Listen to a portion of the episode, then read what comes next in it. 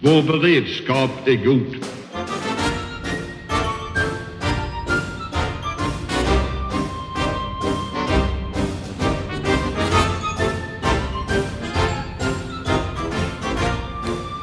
Hej och välkomna till Höjd beredskap, en podd från Aftonbladet Ledare. Eh, Jag heter Anders Lindberg och med mig idag har jag från Skåne Eh, Amanda Wollstad, Svensk Tidskrift, sitter nere i Malmö. Och från eh, Skaraslätten. Skaraborg, Annika Norgren Kristensen, hallå på er. Hallå! Och i cyberrymden. Patrik Oksanen, Tankesmedjan Frivärd. och Johan Victorin från Intil. Ja, och vi har ju precis fått uppgifter här eh, som har kommit i Dagens Nyheter om att försvarsuppgörelsen är färdig. Och vi ska kort eh, bara gå igenom lite av de uppgifter som har kommit ut kring, kring innehållet i, i eh, uppgörelsen. Eh, och det är då Mikael Holmström i, i Dagens Nyheter som har skrivit att nu är då regeringen och januaripartierna, Centern och Liberalerna, överens inför eh, höstens försvarsbeslut och i budgeten. Och det uppgörelsen innebär då det är att försvaret får 13 miljarder extra och att en nyhet då som har kommit är att ett eh, artilleriregemente återetableras i Kristinehamn. Tittar man sen på förslagen så ser man att, att eh, vad det egentligen innebär det är att försvaret får eh, ytterligare en miljard kronor i ökade anslag eh, mellan då 2024 till 2025 för det här med kompensation för kostnads och prisökningar. Eh, och sen att den nivån fortsätter till 2030. Det är ett artilleriregemente i Kristinehamn som man diskuterar och det ska etableras inom de närmsta åren. Och sen är det de här två infanteriregementena som ska återkomma. Eh, de ska nå full kapacitet 2026 och det är då samma orter som har diskuterats tidigare. Och där har man då inte avgjort var de ska ligga och det är Östersund, Sollefteå, Härnösand och Falun. Så att det är kanske på Peter Hultqvists hemmaplan, det vet vi inte. Men eh, platsen har i alla fall hela tiden funnits med i spekulationerna. Flygvapnet får långräckviddiga robotar för att bekämpa markmål och marinen eh, så får man då tidigare lägga beställningarna på eh, två nya korvetter eh, innan 2030. Sen det kanske största nyheten egentligen i det här, det är ju att det i och med detta blir en traditionell inriktningsproposition eh, och den ska då läggas den 30 september. Så att eh, då kommer regeringen att lägga fram eh, då eh, en inriktningsproposition för försvaret för de kommande åren. Och det här har ju varit en diskussion ganska länge, ända sedan försvarsberedningen havererade och återhavererade om vad som egentligen skulle kommer att hända.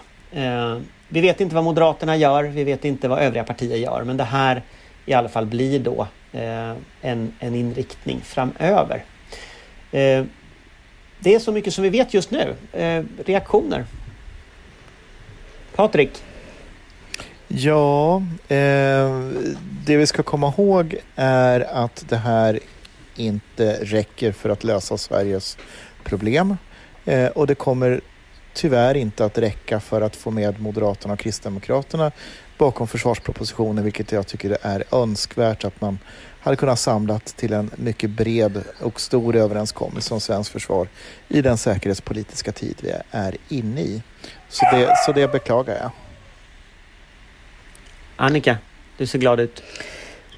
Eh, det här är bättre än alternativet om alternativet var att det inte blev en inriktningsproposition, att det hade kommit eh, i budgeten bara då krigsorganisationen väldigt kortsiktigt, ingenting om fortsättningen efter 2025 och så vidare. Jag håller med Patrik om att det hade varit naturligtvis bra om det hade varit en bredare eh, överenskommelse.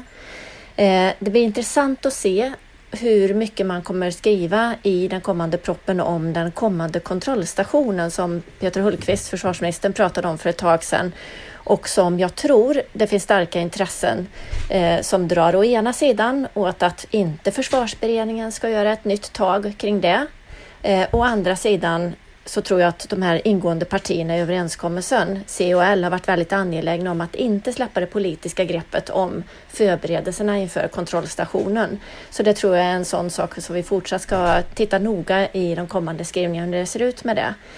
Men eh, som sagt, man, om man ska vara positiv, bättre än alternativet. Men å andra sidan så har vi fortfarande en, man trycker in mer än vad man vill betala för och man har en högre ambitionsnivå och absolut större behov inom hela totalförsvaret än vad man fortfarande väljer att finansiera. Amanda, är, är Finansdepartementet överkörda nu? Man hade ju hoppats det, men jag misstänker att detta inte är det sista vi kommer höra om detta. Detta känns väl, alltså min spontana tanke är väl detta snarare känns som en eftergift för att slippa den stora konflikten. Och framförallt upplever jag att man fortsätter att fatta beslut i efterhand. Det här är ju ett beslut som vi pratade om var det i början på våren som det var de stora diskussionerna om, om det här med icke uppräkningspengar. Tiden är ju lite speciell så här i coronatider så man minns ju inte riktigt i vilken ordning saker har skett.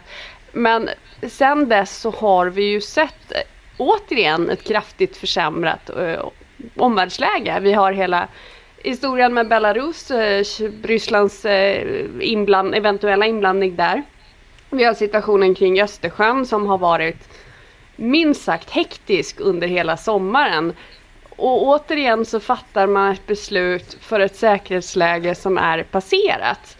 Vilket ju dels visar på oförmågan att ta till sig ny information men kanske framför allt oförmågan att för, jag vet inte vilken gång i ordningen, acceptera att så här är världen nu. Säkerhetsläget kan försämras väldigt hastigt vilket innebär att de besluten vi fattar ska inte bara vara anpassade efter dagen eller snarare gårdagen utan för hur situationen ser ut om ett år eller två.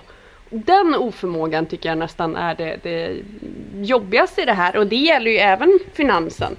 Därför att det här har ju säkert föregått för väldiga diskussioner inom regeringen och Förmodligen så har man väl gett upp någonting annat för att få Magdalena Andersson att gå med på detta för det har hon ju säkert gjort. Kanske för att slippa, slippa den fortsatta diskussionen. Anders, får jag säga någonting om, om precis det Amanda är inne på? Jag tänker dels på att vi ju så gärna jämför oss, det vi lyckas åstadkomma om det sen gäller pengar eller något nytt beslut eller något nytt materiellsystem och så är vi oerhört nöjda med att det är bättre än vad vi lyckades åstadkomma strax eller nyligen.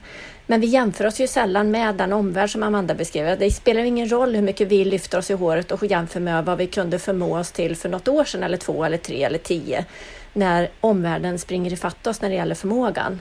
Eh, och det andra som jag, ja, det kom ju också besked igår om hur man nu skulle finansiera eh, försvarssatsningarna framöver. Vi vet tidigare att det handlar om en bankskatt och nu så ska man höja alkohol och tobaksskatten för att finansiera försvarsområdet.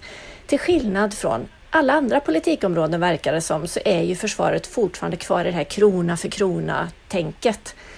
Och eh, skattesänkningar kan man sammanlagt eh, åstadkomma för 30 miljarder kronor ungefär i den storleksordningen. Men det här ska på något vis då kopplas krona för krona samtidigt som vi ser hur omvärlden ser ut. Snabb Johan. Förbryllande. Snabb Johan. replik på det Nej, bara. jo. Okej. Nej, jag tänkte bara säga det är också rätt fascinerande för det här är ändå statens absoluta grunduppgift att sta- skydda våra gränser. Och att man då måste höja skatten på tobak för att garantera det, men ingenting annat, det är ju också tämligen anmärkningsvärt kan man tycka. Ja, Nu vill jag släppa in Johan. Ja, jag tänker att jag håller med mycket av det som är sagt här men jag tänker att det här är bra för Försvarsmakten trots allt. Man får en långsiktighet som man har efterlyst och man har gjort en justering av innehållet. Det vill säga att man tidigare lägger marinstärkningarna, man skjuter lite grann på regementena så att man kan producera dem med officerare som kan utbilda soldater. Och sen en väldigt viktig sak som vi inte haft upp än. Det är att man inför långräckviddig bekämpning mot markmål. Det har vi ju inte haft innan på det sättet med det man menar nu egentligen att skjuta robotar på långa avstånd. Så att man kan slå på en utskeppningshamn eller på en flygbas på andra sidan Östersjön. Och det har vi inte haft. Så doktrinärt betyder det jättemycket för flygvapnet. Och sen har det en annan effekt också. Och det är att det här värnar långsiktig försvarsindustrikompetens. Både när det gäller marinsatsningen och flygvapensatsningen. Så att där tycker jag att man har tagit ett litet tidsperspektiv och liksom balanserat om på ett bra sätt. Eh, sen har vi ju det här som ni har varit inne på. Jag, jag ser vissa likheter nu med 2014. att man, då hade man en beredningsrapport och sen hände krim. Och nu är det saker och ting i, i som håller på och eh, vaggar och skaver och skakar i vårt närområde med Belarus och sådana saker. Vi har ett amerikanskt presidentval som är på gång. Och Gud vet vad som kommer hända under oktober som traditionellt är en ganska svart månad på så att säga ekonomihorisonten. Eh, så att vi kan få en ganska spännande utskottsförhandling så småningom. För det här kan redan vara passé om en och en halv månad. Vi vet inte hur det ser ut helt enkelt. Så kort horisont har vi just nu när det gäller omvärldsläget. Och det innebär ju att den stora frågan är ju det här är fattat på ramen på de överenskommelser och den bild man hade av världsutvecklingen när man gjorde motståndskraft och värnkraft. Men är den alltjämt giltigt? Tog den verkligen höjd för det läge vi har nu? Och det skulle jag ju säga då att jag instämmer med Johan att, att den tar, det här tar inte höjd för det. Men det stora problemet är att vi har eh, en regering som inte klarar av att ta höjd i de här frågorna Eh, och inte hänger med. Eh, och jag vill här bara citera vad Johan skrev på Twitter häromdagen. Stormakternas köld är hård, bombplanen gnistra och glimma. Finansen sova i enslig gård, djupt under midnattstimma. Avtalen tar allt raskare slut. Ordningen bryts ner varje minut. Ordningen bryts ner, det är saken. Endast finansen är inte vaken. Du borde bli poet Johan, helt klart. Det var ju faktiskt Rydberg. Så att... Men jag tänker på det här som du sa nu med de här nya systemen. Eh, mm. För det här med, med långräckviddig markmålsbekämpning är ju lite intressant just att, att för det här är ju på ett sätt att föregå en diskussion som vi inte har haft i Sverige. Alltså vi har mm. inte pratat. Eh, det har varit någon diskussion om kryssningsmissiler och lite sådär att det vore bra. Och så blir någon arg och säger att det ska stå robotar och så blir det liksom en diskussion om, om, om terminologin. Vad menar vi egentligen och sådär. Eh, och vad, vad, tänker du att det här betyder när man så tydligt lyfter fram det som en, en, en åtgärd här? Det är ju ett ganska det, offensivt det sätt att, att, offensivt vapen. Det innebär då att doktrinära diskussioner som har pågått inne i Försvarsmakten och i alla försvarsmakter när det gäller luftkrigföring och, och dess roll i krigföringen. Det har liksom fått acceptans i det politiska systemet. Därför man, vi har liksom haft ett flygvapen Och det du menar varit... med doktrinärt då, det är avskräckning? Ja, ja, och sätt att föra striden. Därför vi har haft, historiskt har vi haft väldigt bra jaktplan. Eh, de är liksom utformade för jakt, att stoppa motståndarens flyg. Men vi vet från både verklighet och från massor med simulationer att för att kunna eh, möta en motståndare mycket bättre så måste man kunna slå på dennes logistikflöden av olika slag. Vare sig det är ammunitionsdepåer eller eh, flygbaser, utskeppningshamnar och sådana saker. Och, och, det är ett steg i den riktningen då. Och det innebär att en, en potentiell angripare måste alltid räkna då med tusan, eh, hur ska vi försvara oss mot det här? Då blir det liksom en ny dimension som man har kunnat räkna bort och negligera innan. Mm. Annika? Jag, jag är tillbaka lite grann i, i det här eh, vad det innebär för också riksdagsbehandlingen. För det är ju, det är ju så att, att vi kommer att behöva snabbfotade här gissningsvis. Eh, och då är det viktigt just att det är den här propositionen där man kan hålla politikområdet samlat både på den civila och militära sidan. Igår kom ju också då nyheter på det ekonomiska området när det gäller civilt försvar att det kommer tillskjutas pengar där också i enlighet med eh, försvarsberedningens beräkningar. Också ifrågasatt till exempel av GD MSB redan i våras om eller ifrågasatt, han konstaterar att detta kommer inte vara tillräckligt. Bara de eh, kostnader som MSB inom sitt ansvarsområde räknade fram var 900 miljoner kronor om året om jag minns rätt. För att ta ett exempel. Så att eh, men, men man kommer kunna hålla ihop det i riksdagens behandling av de här frågorna nu framåt och det kommer väl landa in då i ungefär vid Lucia i ett försvarsinriktningsbeslut och då har mycket förmodligen hänt. Mm. Amanda? Nej men jag vet inte, det, det är ju på något sätt det känns ju som vi har haft den här diskussionen bara under den här tiden den här podden har pågått ungefär tre gånger tidigare. Uh, och det är just frågan, vad, vad, gör man för att lyfta nivån? Det är väl kanske det, det stora frågan här. Hur Men det är får också man... lite, det är lite grann så också att svenska folket alltså tittar man på opinionsmätningarna så är det liksom en procent som lyfter detta som den viktigaste frågan. Det finns andra saker och då blir det ju inget driv i politiken när inte människor på det sättet liksom tar det här riktigt på allvar utan man förlitar sig på något sätt att för experterna ska nog hantera det här men det här kräver ju liksom en folkansträngning. Och det är ju naturligtvis helt riktigt, förlåt om jag får slutföra min tanke där bara. Eh, men, men det är ju som du säger, folk förväntar sig att experterna ska sköta det här. Och har man inte i regeringsläge ett ansvar för att se till att liksom statens kärnuppgifter fungerar någorlunda. Det är klart att det måste till liksom folkligt engagemang. Det hade ju naturligtvis varit utmärkt. Men om folk hade slutat bry sig om liksom, sjukvård, är det okej att regionerna börjar lägga ner alla sjukhus då eftersom det ändå inte ger några röster? Det är ju en helt orimlig tanke. Sen är det ju också som så att de där mätningarna ställer ju frågan på fel sätt. Eh, ställ frågan istället enligt följande. Om det sker en situation där eh, militärt våld används mot Sverige i, i en del av en större konflikt eller enskilt i ett väpnat angrepp mot Sverige. Tycker du då att Sverige skulle ha satsat mer pengar på sitt försvar än vad man gör idag? Mm. Men det är väldigt svårt, alltså den här typen av mätningar är ju svår att hänvisa till men, men de är grund... Jag tror, jag tror att det är rätt att politikerna tänker ju så. Politikerna är ju lite, det är lite kvartalspolitik. Eh, man, man tittar vad är nästa liksom DN Debatt, nästa Aktuellt Debatt man har och sådär. Men om man, om man tar lite, om man knyter tillbaka till en sak som ni sa förut som jag tycker eh, vi kan borra lite i. Om det här nu läggs fram den 30 september, den här inriktningspropositionen, och så, så räknar vi med att den beslutas i, i, i år. Det blir väl någonstans i slutet, om den kommer kanske som du sa i Lucia-trakten där, kanske beslutas sista veckan innan jul. Eh, och, och, och sen så, så har vi då en inriktningsproposition. Från 30 september tills dess så kommer USA att ha ett presidentval. Eh, vi kommer att ha eh, återigen rapporter som vi hade så sent som igår om rysk inblandning i det amerikanska presidentvalet eh, för att sänka Biden. FBI-chefen var ute och varnade för det. Eh, vi, vi har sett eh, Belarus kommer ju sannolikt ha landat någonstans Eh, Navalny har ju antagligen åkt tillbaka till Ryssland. Han verkade ju pigg och glad igen och verkade vilja åka tillbaka.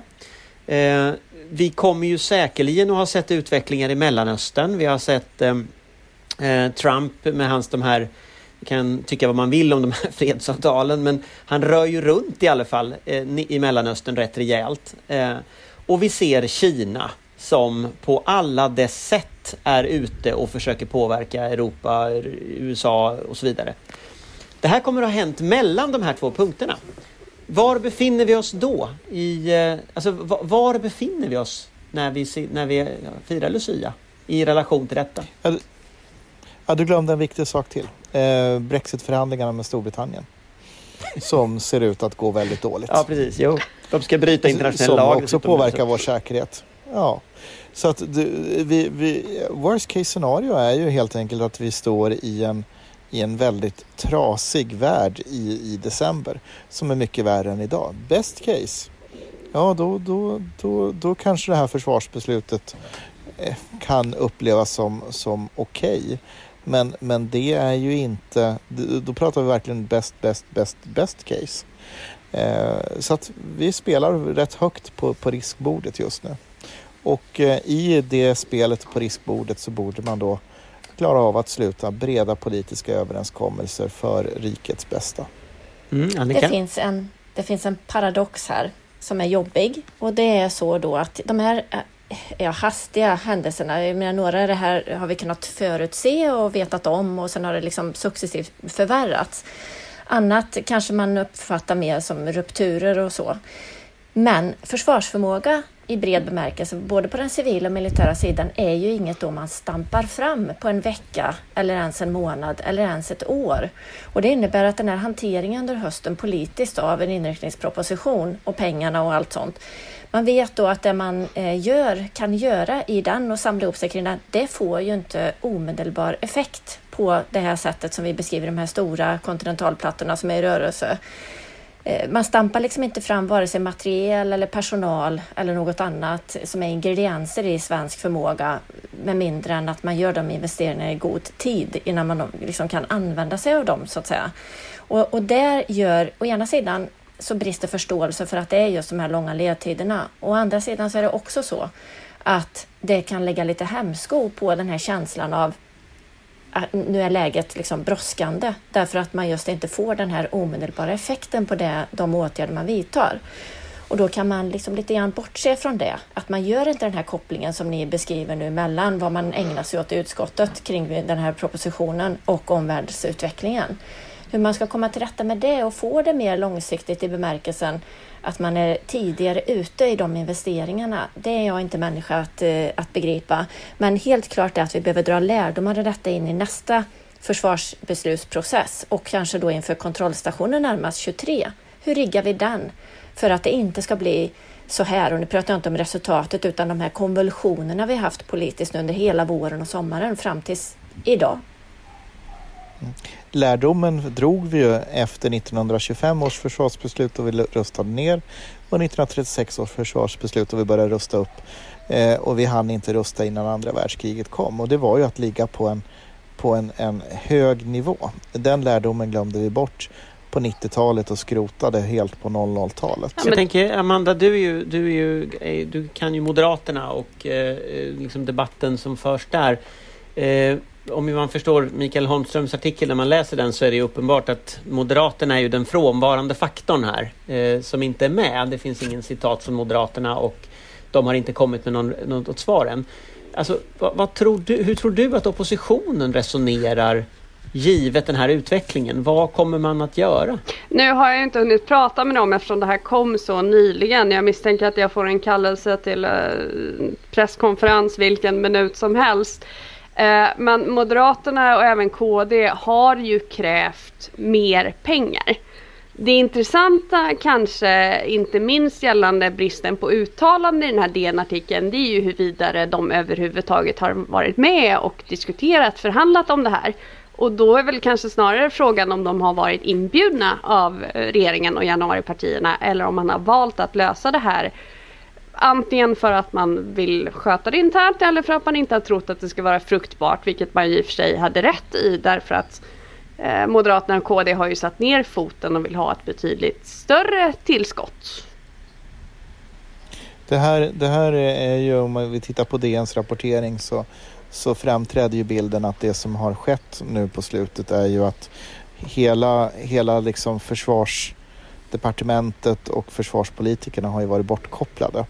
Utan det här har varit en förhandling på, på partiledarnivå, det vill säga att det är ju eh, Stefan Löfven, det är Miljöpartiets språkrör, det är Nyamko Sabuni och, och Annie Lööf. Det är där frågan så att säga så småningom då har har landat och då har ju inte Moderaterna och Kristdemokraterna varit med i, i, i det men, men, betyder det att det här blir en valfråga 2022? För nu, nu pratar vi ju någonstans om att det här är någonting som börjar genomföras eh, det är ju bara halvvägs in i nästa planeringsperiod då så att jag menar, det, man kan ju göra saker i det läget också. Alltså hur länge står sig det här? Ja, det här står sig inte längre än till, till Eh, till, till 2023. Vi kan ju hoppas att det blir en valfråga som Johan tog upp tidigare. Det behövs ju en publik opinion kring det här. Eh, och det gör det även, vi kommer in på det lite senare i programmet, tror jag, civilförsvarsfrågan där jag tror att coronaepidemin har varit ganska eh, bryskt uppvaknande för många. Eh, men för att det ska bli en allt är ju inte politik för de flesta människor och gott så. Det hade ju varit en fullständigt olidlig värld att leva i. Men det innebär ju också att de som faktiskt anser sig vara folkets första företrädare, främsta företrädare också måste ta ett ansvar för den politiska debatten. Eh, vilket innebär att jag tror att partierna behöver lyfta försvarsfrågan och visa att de prioriterar det och visa det på de hål som finns för att få till en opinion så blir det en, en, en, oavsett vad som blir utfallet sen och det kan man ju dividera om så hade det väl varit utmärkt om det blev en valfråga. Ja tyvärr är det ju som så min bild i alla fall att, att nu väger takti, partitaktiserande över eh, till, till förmån istället för, för det övergripande nationella intresset. Eh, och att det finns olika politiska viljor att få till en, en, eh, en, en ytterligare en konfliktyta att, att ha den och få till en, en bild av, av, ett, eh, av en sån här uppdelning där, där, mellan partierna. Men, istället för att få en, en bred överenskommelse. Det, tyvärr tror jag att det har spelat Men Ska vi ta klivet över till civilt försvar? Eh, vi, vi, det kom ju besked igår, precis som Annika sa, kring utvecklingen av det civila försvaret. Och vi befinner oss ju just nu i en situation där det väl har blivit uppenbart för alla eh, att det inte riktigt var som vi trodde att det var. Och jag tror att det är lite, jag tror att det var Ingvar Persson på, på ledarredaktionen som beskrev det som att det, det här är, det på något sätt politiken idag, det är som när man tar liksom räkningarna man får och så lägger man dem längst ner i högen hela tiden. Eh, sen förr eller senare kommer de liksom upp. Du är tvungen liksom att konfrontera de här räkningarna du har fått. Och civilförsvaret var väl precis en sån fråga. Du hade liksom ingenting av det du trodde att du hade. Eh, och igår kom besked om, om satsningar på civilförsvaret från regeringen. Eh, Annika, du har följt det här under väldigt lång tid. Va, vad tänker du? Ja, civilförsvar har vi inget, men ett civilt försvar har vi. Ja, och det är det man väljer, att, det är det man väljer att, att, satsa på. Och då har man konstaterat att man kommer tillägga då, eller lägga till, tillföra en miljard kronor 21 och sen så ska man stegvis öka detta under kommande år och så blir det Eh, 4,2 miljarder 2025 och det är i linje då med försvarsberedningens förslag i den nu flera år gamla rapporten Motståndskraft. Så att det, det är, man har liksom landat tillbaka på vad försvarsberedningen konstaterar då. Och så pekar man ut ett antal områden. Man säger naturligtvis att detta kommer specificeras i den kommande inriktningspropositionen. Eh, men man pekar ut ett antal områden och där är hälso och sjukvård mot bakgrund av den aktuella pandemidiskussionen, livsmedel, dricksvatten, transporter och så vidare. Man pratar också om säkerhetsskydd och cybersäkerhet, att det ingår i den satsningen. Eh, och det, det, man kan konstatera det är väl ungefär lite grann i likhet med vad vi sa på den militära sidan då, att detta var ju då vad beredningen räknade fram och pekade på för flera år sedan nu. Och vi har en utveckling som har fortsatt sedan dess och behov har illustrerats på olika sätt, även om det har varit inom krisberedskapen och inte civilt försvar under pandemihanteringen här som vi har levt med ett halvår. Ehm, jag tror att det är helt rätt att man väljer att följa upp det beredningen skrev. Det hade fallit, eh, ena benet hade inte fungerat i totalförsvaret om man hade haft eh, en, en inriktningspropp utan att komma någonstans på det civila området. Men som jag var inne på lite grann, man har redan kunnat eh, läsa GD MSB som då har sagt att det här är inte i närheten av vad som krävs. Man har haft under våren ett, ett stort underlagsarbete i de bevakningsansvariga myndigheterna där de har lämnat in. Vad kostar det om de skulle göra det här som beredningen har sagt, alltså den ambitionsnivån? Och det är lämpligt nog i stora delar sekretessbelagd information därför att det är hård läsning. Det är liksom, eh, tufft att se vilka investeringar som vi skulle behöva göra. Men återigen, om vi ska vara positiva så är det bättre än eh, om det inte hade blivit någonting. Naturligtvis är det så. Och framförallt att man visar också då att man tar beredningens allvarliga syn på att totalförsvaret måste vara en sammanhängande helhet på i någon mån allvar då i alla fall. Jag tror att det är som du är inne på slutet att det är en process det här. Alltså det går inte att hälla ner pengar i det här för det finns ingen förmåga i förvaltningen att tillgodogöra sig de här medlen utan det här, man startar i princip från noll. Eh, så att man kommer liksom ha fullt sjå med att se till att bygga det här. Och det är det som är det är den enda större risken som jag ser. Det är ju att organisationerna är så anorektiska. Så att de kan liksom inte tillgodogöra sig eh, proteinerna i form av, av pengar. Eh, på ett sätt som man skulle önska då, givet omvärldsutvecklingen. Men, men den här press... Jag var faktiskt... Jag bevakade faktiskt den här Motståndskraft och det var ju 2017 den kom så det är väldigt länge sedan. Eh, men, men det var väldigt fascinerande på pressträffen när Björn von Sydow skulle berätta om detta. Han tog ju en lång rad exempel som var helt vansinniga liksom om man tittar på, på, på läget som att vi har ett, ett beredskapsansvarigt sjukhus i Stockholm byggt av glas. Eh, hur påverkar det om någon skulle smälla en bomb i Stockholm? Eller, eller vi har inte, nu kommer jag inte ens ihåg hur stor andel av befolkningen som hade skyddsrum, men det var väsentligt under antalet personer som, som, som bor här. Och sådär. Han, det var ju massa sådana exempel han tog mm. som var helt vansinniga liksom, och som är i modern tid avvecklat eller uppbyggt så att säga, men inte utifrån de här behoven. Och Björn von Sydow sa då att det här är den största samhällsreform som vi har stått inför. Att bygga upp de här systemen. Mm. Om du tittar på de här pengarna nu och liksom de satsningar som görs. Eh, om det skulle komma en ny pandemi eller om det skulle komma någon, någon, någon liknande historia nästa år. Eh, vi har ju nu sett att det faktiskt händer. Eh, det har ju hänt. Hur väl förberedda skulle vi vara? Hur mycket bättre skulle vi vara än av vad vi är idag? Vem riktar du frågan till? Nej. Är det jag som ska svara? Du, du är trots allt den stora mästaren på, på detta. Aj då, nu blir jag ju nervös för vad jag ska säga. Eh, jag, jag ska säga så här, självklart är det så att vi blir bättre hela tiden. När man får så att säga, agera skarpt så som det har varit nu så lär man sig. Man får uppborrade kanaler. Eh, man får kunskap om eh, Eh, vilka beroenden man har som egen organisation av andra organisationers förmåga för att flöden och annat ska fungera, beslutsgångar, att ta beslut överhuvudtaget, hela den biten. Men det är ju samtidigt så att vi har inte ett förändrat samhälle i de här flödena och systemen som ska fungera eller skyddas om vi pratar informationssäkerhet. Så. Den förmågan, det är som Johan säger, den stampar man inte heller fram omedelbart. Ej, ej heller för att det rinner ner pengar eh, samma dag. Och där finns det massa gamla underlåtenhetssynder som vi nu betalar för. Vi har ju fortfarande ett, ett transportsystem som inte bygger på att man ska ha en, en större uthållighet eller ett, en annan säkerhetsnivå egentligen. Utan det är just in time och det kommer vi ha tills man gör investeringar på ett annat sätt och så småningom så faller det ut i en högre beredskap. Eh, men vi ska ju heller inte hamna i en vanmakt för att det är så stora system i den här samhällsreformen som Björn von Sydow pratade om, utan det är nog så mödosamt, tragglande, systematiskt arbete som inte sällan är både tråkigt och, och eh, dolt för den stora allmänheten. Det är massa personer på lokal, regional och nationell nivå som har detta liksom att bita i varje dag. Mm. Om jag får lägga till två kritiska aspekter så är det ju som vi har varit inne på att den här eh, utredningen Motståndskraften kommer ju december 2017 när propositionen eh, blir verklighet i, i riksdagen. Då har det gått tre år sedan man la fram den.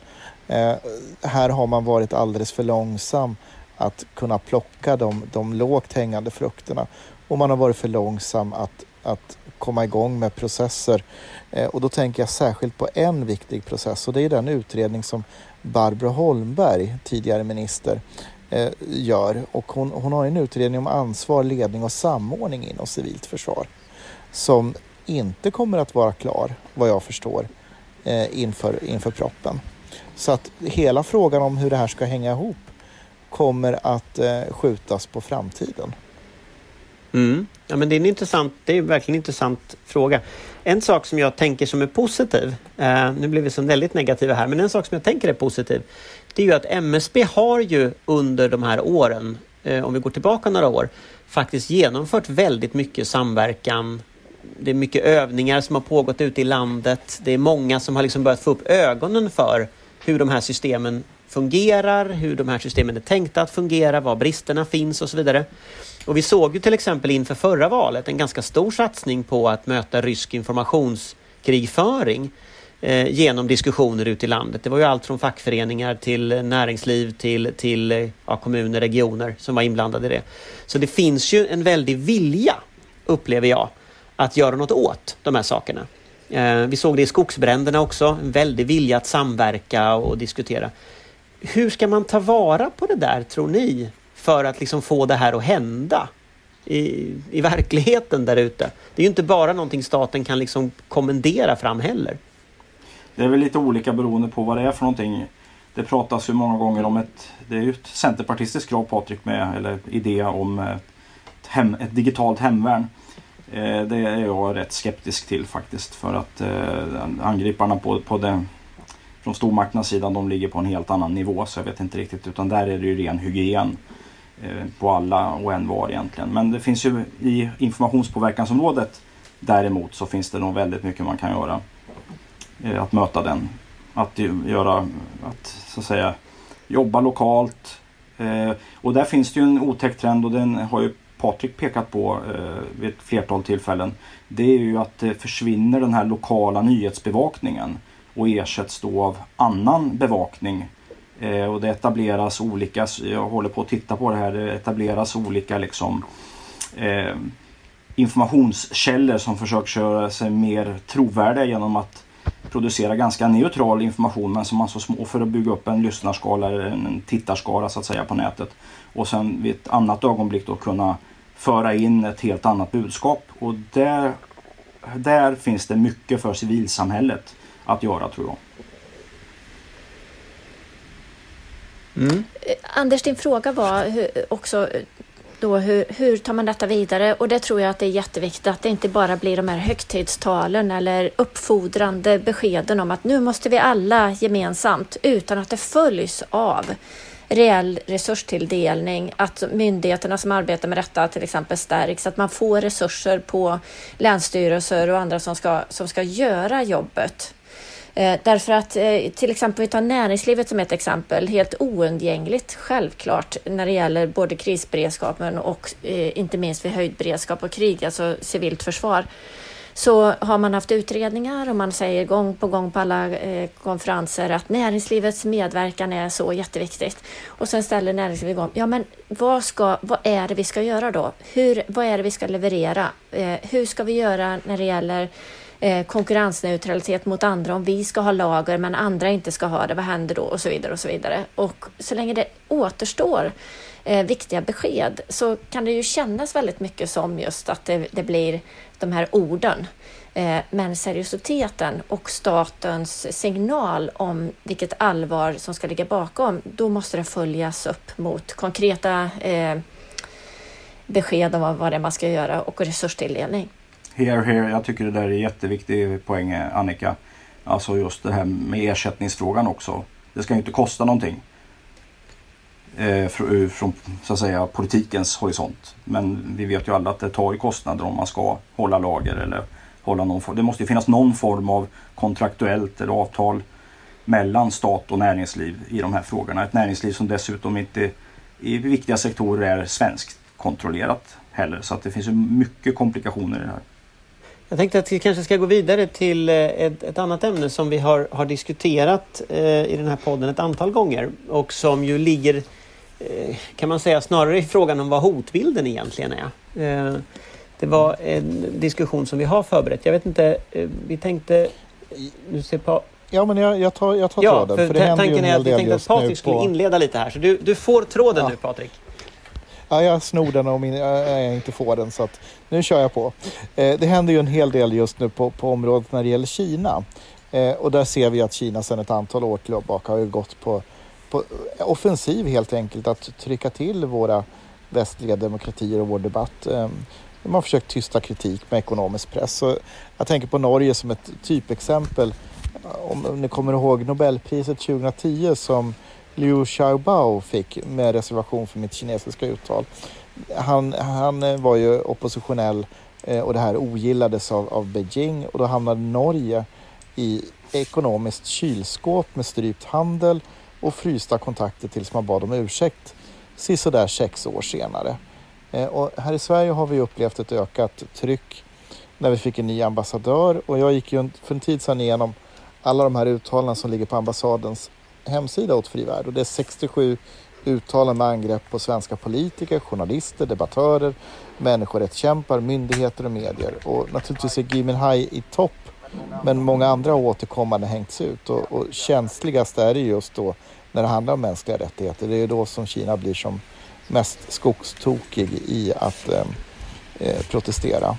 Eh, och det här kombineras ju med andra saker som ambassaden gör som brev från ambassaden som man skickar till relationer och enskilda där man, där man klagar, högljudda uttalanden i intervjuer från ambassadören.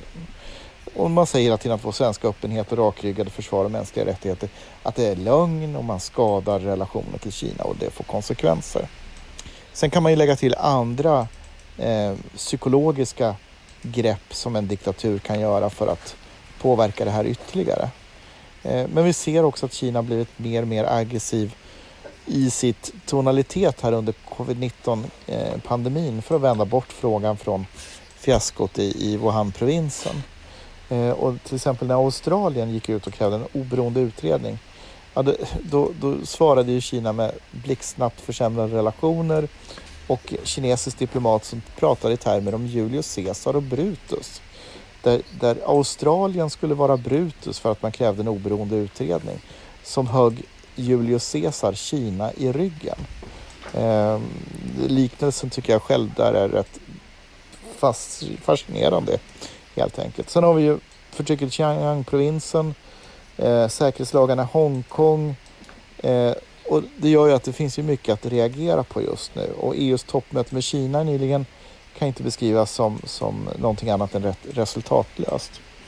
Och där tyckte jag också att det var intressant i veckan att lyssna på EU-kommissionens ordförande Ursula von der Leyen eh, som var väldigt tydlig i State of the European Union, talet som hon håller inför Europaparlamentet. Där beskrev hon Kina som en förhandlingspartner, en ekonomisk konkurrent och en systemrival där EU står för mänskliga rättigheter och demokrati, vilket då Kina inte gör. Eh, och så konstaterade hon So we must always call out human rights abuses whenever and wherever they occur, be it on Hong Kong or with the Uyghurs. But what holds us back? Why are even the simple statements on EU values delayed, watered down, or held hostages for other motives? When member states say Europe is too slow, I say to them to be courageous and finally move to qualified majority voting, at least on human rights and sanctions implementation. Så, så frågan är, hur ska vi hantera Kina och, och har Sverige modet att, att vara ett av de här länderna gå före för att vår officiella Kina-politik är ju hela tiden att vi ska göra saker genom EU. Men det här säger nu EU-kommissionens ordförande i praktiken, gå före och kör på. Räcker Johan upp handen där? Nej, jag bara minst Men jag kan säga någonting absolut eh, om, om eh, Kina. Det finns ju mycket. Vi har ju också sådana här stormaktsgrejer som är eh, skärmytslingar med Indien. Vi har aggressivare uppträdanden mot Taiwan. Eh, vi har, apropå det här med EUs toppmöte, man la ett eh, sanktioner, förbud på import från tyskt fläskkött. Eh, så man använder ju det här aktivt och då vill jag komma tillbaks till det amerikanska presidentvalet. För nu har ju den nuvarande administrationen infört då eh, handelsförbud när det gäller produkter från eh, Xinjiang. Kommer rita om bomullsproduktionskartan kraftigt kommer det vara möjligheter för stater i Afrika etc. att, att producera eh, och ersätta det då. Men min poäng är här att får vi Biden som president då får vi kanske en ännu tuffare Kina-politik. Och då till skillnad från när vi växte upp då var det liksom en ideologisk kamp och det kanske det är på ett stycke också men det blir liksom mer maktbaserat här nu i en multilateral värld. Där Sverige som en småstat måste då manövrera med, med de medel som vi har för att befrämja våra intressen. Och här kommer vi nog att känna av en hel del klämda grejer mellan de här aktörerna. Framförallt Kina och USA. Så att, och att det är liksom ingen slump att de här påtryckningarna pågår mot Norge, eh, Eh, mot Sverige. Och det här är ett väldigt intressant område ur kinesisk horisont eftersom det erbjuder andra vägar till Europa, eh, framförallt maritimt. Och där ser vi också att amerikanska flottan nu förbereder, det är ju faktiskt världens största flotta, de ska ju bli ännu större nu för att kontra den kinesiska. Det pågår väldigt mycket eh, som vi kommer få liksom känna av eh, de här. Och återigen då till det här försvarsbeslutet. Den Kina-diskussionen fanns ju inte riktigt 2017, 2018, 2019 utan det är ju först nu sista året, åren som vi har vaknat när det gäller det här. Men, men om man hakar i det som, som ni båda säger egentligen och som jag tror det var Patrik som avslutade med det här med Ursula von der Leyen, det här med att gå på själva. Vad kan vi göra? Alltså vad har vi för instrument som faktiskt fungerar eh, när det gäller att hantera ja, den här, det är ju en slags återkomst av traditionell stormaktspolitik vi ser nu. Eh, och med våra 10 miljoner med, medborgare så vi är ju inte en jättestor makt. Nej, men vi kan vara en konstruktiv makt som knyter allianser med en coalition of the willing som, som är beredda att stå upp och, och vara solidariska. Eh, till exempel införa Magnitsky-lagstiftning. Ehm, man skulle kunna lägga sådana sanktioner med, mot alla som har haft att göra med Gui Minhai-fallet. Eh, liksom man har haft att göra med de kidnappade kanadensarna. Så att man skulle kunna jobba med Kanada, Australien eh, och andra länder som är villiga att, att ta den här striden istället för att vänta på en enighet i EU där du har en rad länder som sitter lite för djupt i kinesiska ekonomiska intressen. Anders, får jag komma in mm. Eh, på det här ämnet? Jag tänker på det Johan och Patrik har tagit upp och att om, om man ska göra det, till exempel då bilda allianser med andra för att tillsammans bli starkare, så behöver man ju ha väldigt koll på vad är de egna intressena? Alltså vad, vad vill vi? Eh, och vad vill den här eh, relativa småstaten jämfört med inte minst då Kina? Eh, och det är det första. Och vi är inte så bra på det, att prata om vad är då svenska intressen. Vi är inte heller bra på att artikulera det politiskt. Man kanske skulle ha den eh, Kina-strategi som regeringen eh, lade fram, den är ju ett år gammal nu. Eh, ska man på något sätt få en process där man årligen har en revidering av till exempel då Kina. Det finns andra strategier som vi är beroende av att återkommande revidera.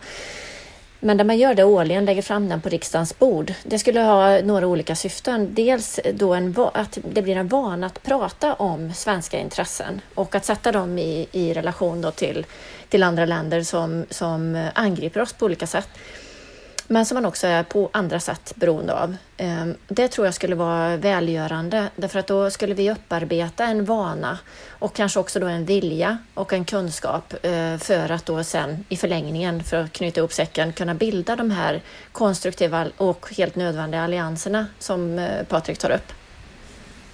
Sen skulle jag också vilja eh, med, med, med Annikas tankegångar där ta det ett steg vidare och konstatera att vi måste ha ett holistiskt synsätt på det här. Därför att mycket av, av kontakterna och, eh, och eh, försvaret av, av värderingar och våra intressen, det sker ju inte bara på nationell nivå. Vi måste vara medvetna om att den regionala och lokala nivån har också ett ansvar här. Eh, så att det måste finnas en, en, ett, ett starkare synsätt att säkerhet och nationellt ansvarstagande, det är ingenting som man bara överlåter till till regering och riksdag att hantera utan att man måste förstå vad är de svenska intressena och, och eh, arbeta utifrån dem på alla nivåer i det svenska Här samhället. Här tror jag att partierna har Amanda. ett väldigt stort ansvar. Eh, för vi har ju sett ett antal exempel både vad gäller eh, Ryssland och Kina och det senare kommer vi väl också in på lite senare där eh, inte minst kommunala företrädare har blivit ganska bortsjabblade i diverse förhandlingar. Det ska byggas hamnar, det ska byggas rörupplag och, och göra stora investeringar. Um, och det är ju lätt att falla för det därför att det kommunalpolitiker har främst för ögonen, det är naturligtvis helt rimligt, det är ju arbetstillfällen och skatteinkomsten för kommunen. Så där behöver man i partierna, tror jag, ha en mycket mer pågående dialog för att lagstiftning räcker inte att liksom ha säkerhetsklausuler på diverse investeringsbeslut utan där måste partiföreträdare ute i kommunerna och regionerna vara medvetna om vilket säkerhetsläge vi verkar i och hur de här staterna arbetar på lokal och regional nivå. Samtidigt så får vi heller inte bli slöa. Nu, det här är då ingen invändning mot dig Amanda, men vi får ju inte bli slöa i tanken heller så att vi blir helt svartvita och säger allt som kinesiskt är värdelöst.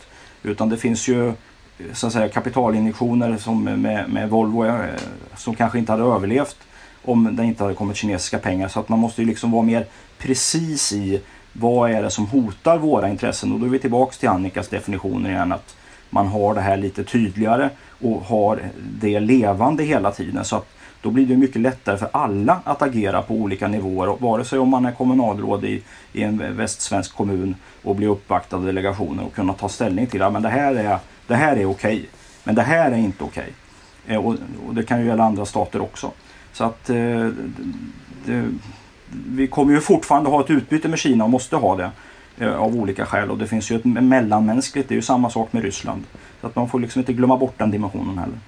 Och det är ingen av oss som Nej, gör det. har du helt rätt i. Ehm, och, eh, men där har vi ju till exempel svårigheten att man inte klarar av att se skillnaden. Vi har ju ett exempel i Uppsala med ett, ett kommunalråd som är, är politisk vilde Ja, kan du berätta som, lite om den historien? För den tror jag, den spökar lite här i diskussionen hör jag, när vi pratar om lokal nivå. Ja, ja nej, men i, i korthet så, så ordnar i fredags för en vecka sedan så ordnar Ehm, eh, då en, en tidning som heter Nordic Chinese eh, eh, Times och en, en eh, sån här svensk-kinesisk vänskapsförening ett evenemang eh, om, eh, med fokus på Xinjiang-provinsen i Uppsala och medverkar där gör eh, det här kommunalrådet och eh, medverkar gör också Kinas ambassadör som lägger ut texten på, på, på hur fint och eh, bra allting är i Xinjiang-provinsen.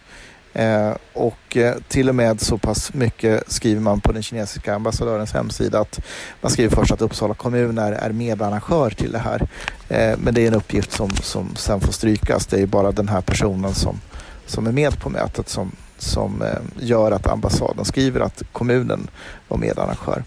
Eh, och, och, i försvaret på, på det här evenemanget så har den här kommunalrådet väldigt svårt att, att rakt ut säga att Kina är en diktatur och, och erkänna eh, kunskap om det som pågår i Xinjiang-provinsen. Och det, vad är det som pågår då? Jo, det är ju eh, religiösa etniska förföljelser av, av eh, andra folkgrupper eh, i den provinsen och eh, det finns uppgifter om, om över en miljon människor i läger baserad på etnicitet. Omskolningsläger, fångläger, koncentrationsläger, kalla det vad du vill. Eh, och dessutom så finns det uppgifter om tvångssterilisering eh, på en nivå som beskrivs av vissa experter som ett, ett demografiskt folkmord eh, som pågår. Eh, och det här blir ju inte riktigt snyggt eh, sett utifrån våra svenska värderingar eh, att eh, låta den här propagandabilden om, om att eh, saker och ting eh, inte är som de är i Xinjiang-provinsen sätta sig. Där menar jag på att där, där går man emot svenska intressen. Men där tänker jag så här, vad, vad, vad, om man ska fundera liksom på varför en sån här sak händer. Eh, för det här är ju inte enda exemplet. Vi har ju sett många gånger att, att vi har ju till och med haft en en, en, en rättegång där en, en tidigare svensk ambassadör var uppe och vände eh, för att eh, man hade olika åsikter om vad som var kinesiska affärsmän och om de representerade Kina som stat eller hur man skulle förhålla sig till det. Så det är ju uppenbarligen någonting som vi är ganska kass på att, att hantera i Sverige. Eh, om, om, man som lokal eller regional företrädare ändå vill ha kontakt med Kina, hur ska man göra? för att inte hamna i den där typen av situationer? En, en, ett bra första steg är ju att ta ett samtal med eh, sitt eget partis utrikespolitiska talesperson. För de har ju rätt bra koll. Jag tänkte, han i Uppsala är väl sin egen ut, utrikespolitiska talesperson? Man kan prata med Business Sweden och sådana här saker. Och det finns många, många vägar.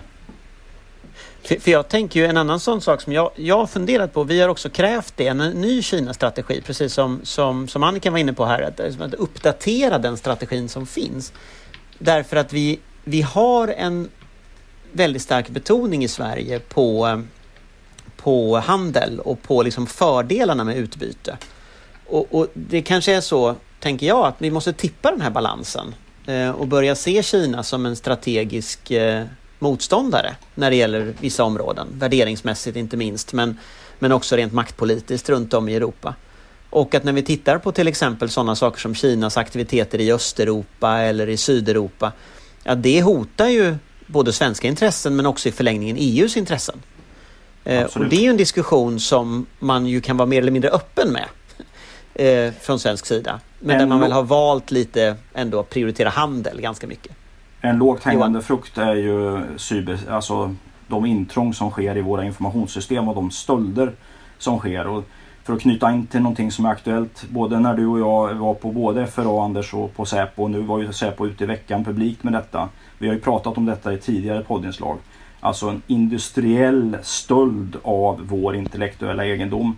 Där man går in och tar alltså forskningsresultat, andra affärshemligheter för att gynna sina egna intressen. Och där är det inte en win-win. Det finns ingen synergi i det utan där, där är det verkligen ett nollsummespel. Vi förlorar och de skäl. Och det, det, måste vi ta på allvar när de, när de går ut med, med den typen av varningar.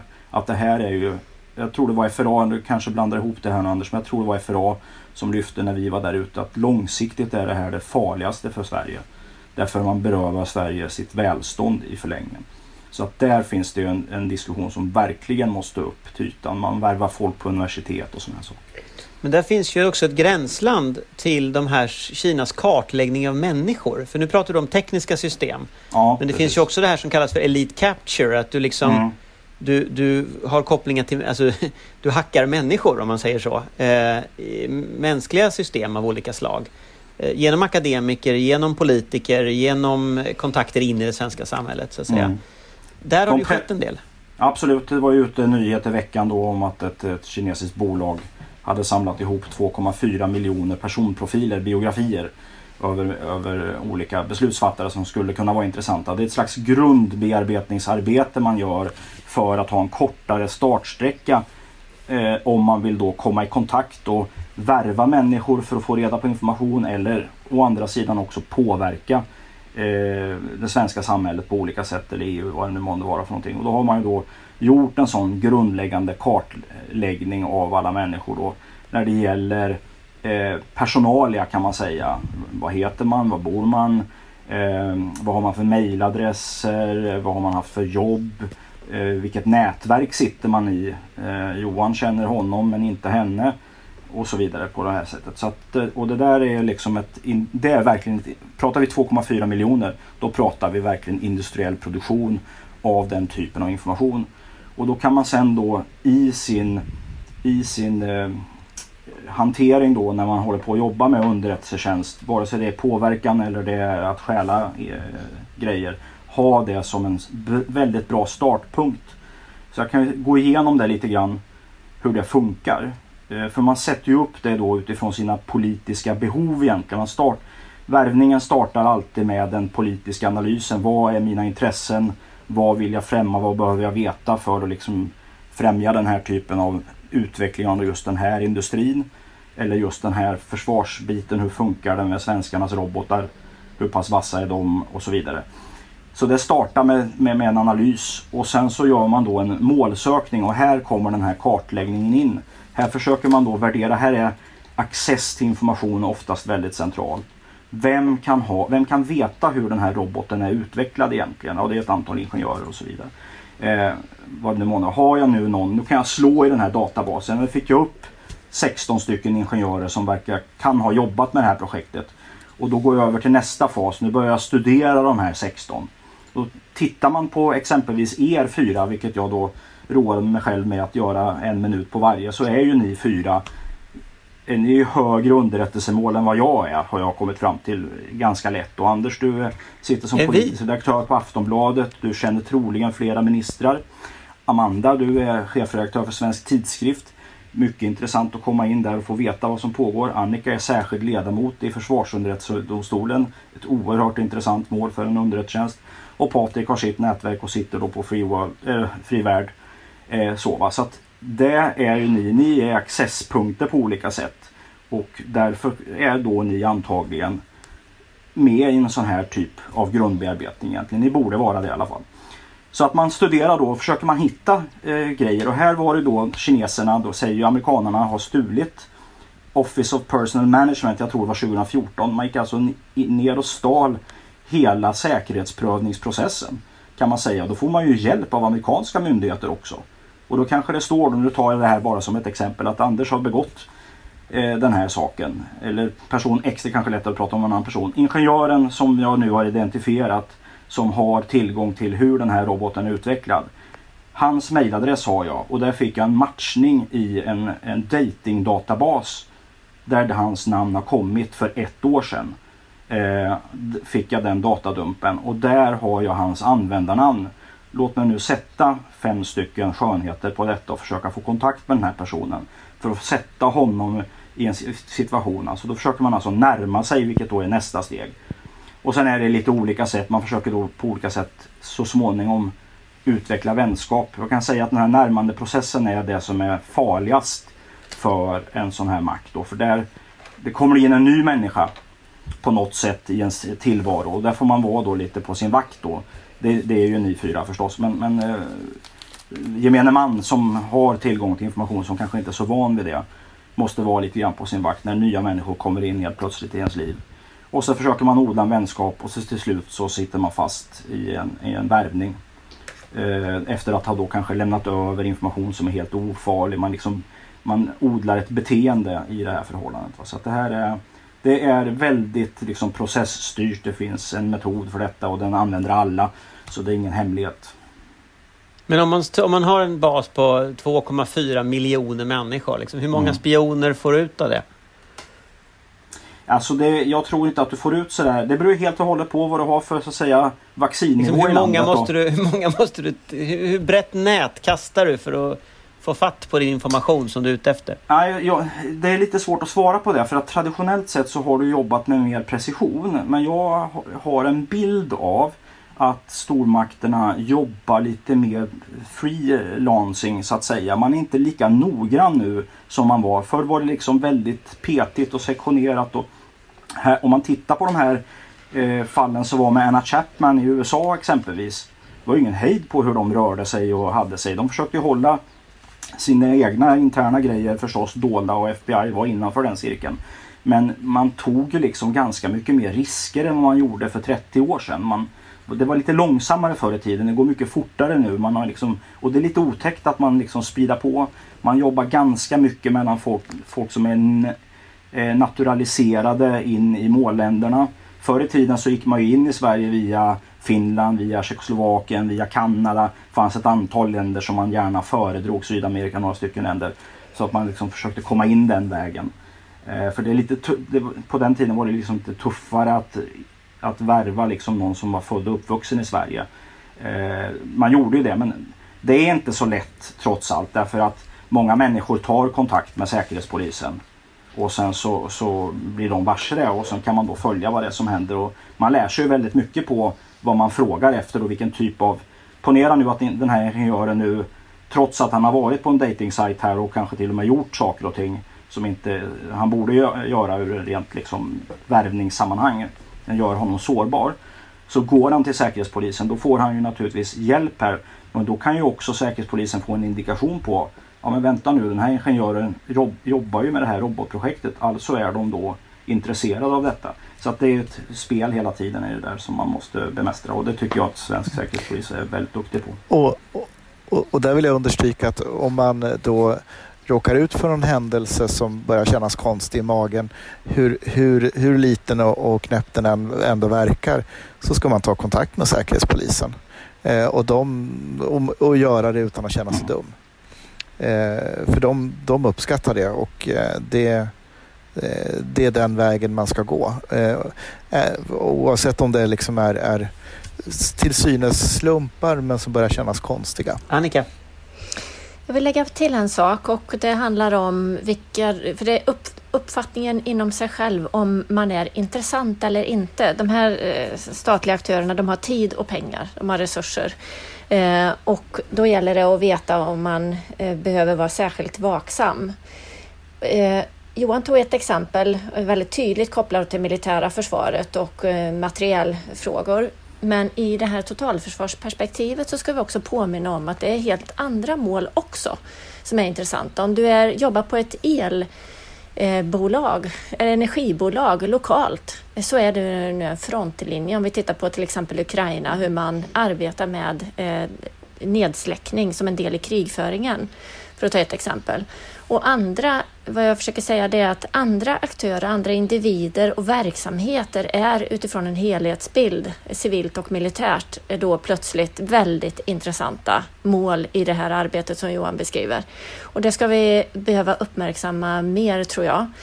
Så att man har den uppmärksamheten och gör det som Patrik säger då, eh, larmar. Därför att Säkerhetspolisen brukar ju säga just det, att de har papperskorgen. Det är de som avgör om det är intressant eller inte och man bidrar till en lägesbild om man meddelar sig med vad man är med om eller misstänker eller tror. Det är en jättebra mm, poäng du tog upp där. Men jag vill bara säga en sak, det ja. bara med tid och pengar. Det finns en faktor till de har också, det är att de är väldigt hänsynslösa. De må vara väldigt charmiga på ytan men de är fullständigt hänsynslösa. De kan använda vilka regler som helst alltså, sina egna regler och det måste man vara varse också. Ja, Amanda? Jag tänkte haka i det lite Annika säger att jag tror att vi behöver höja det allmänna mentala beredskapen. Jag tänker för ett par decennier sedan så satt ju de här äh, spioner lägger pussel, behåll din bit i liksom var och varannat äh, industrifikarum.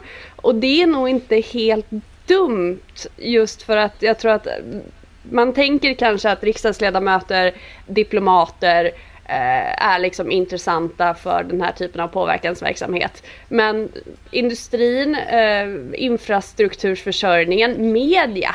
Det är ju några få som sitter och, och håller på med sådana här frågor som förhoppningsvis har ganska hög medvetenhet men sitter du på en vanlig nyhetsredaktion så, och får lite uppmärksamhet och får gå på lite fester och, och, så plötsligt får du ett tips och så går det ut någonting som kanske inte var helt genomtänkt kan ju få en oerhörd påverkan i. Så att den här diskussionen måste vi ha, den här nivån måste höjas och, och där har ju alla ett ansvar, inte minst som sagt media. Liksom, lär de nya journalisterna, de nya kommunalråden, de nya Eh, läkarna med stabstjänster och så vidare att det, det, finns ett sånt här hot och att det är någonting de kan drabbas av. Därför att jag tror att för många känns det så främmande. Spioner är liksom James Bond på något sätt. Det är ingenting som händer mig. Men det är det ju faktiskt. Sen har vi ju en, en liten, för att de östliga tjänsterna så att säga, alltså krigföringen, den östliga krigföringen där där sysslar man ju Ryssland. även med... På, på, ja, det kan vara Kina också. Men, men, det kan även vara från, från stater i Mellanöstern.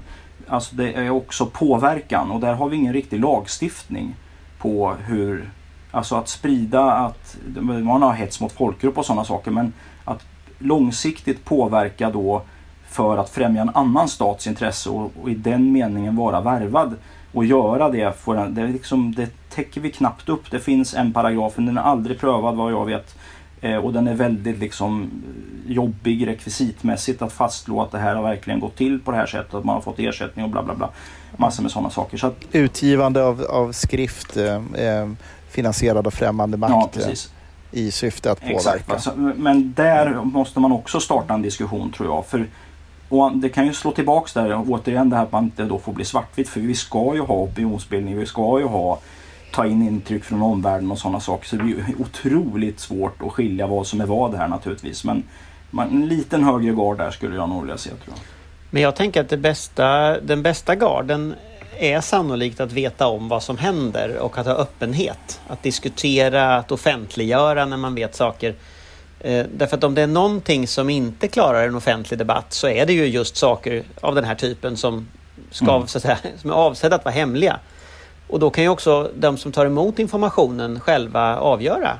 Eh, det här är information Twitter har ju gjort något sånt där. De skriver så här State-owned Russian media på så här mm. kontona till exempel. Och så där. Det är ju ett sätt att tydliggöra liksom, var, var det här kommer ifrån.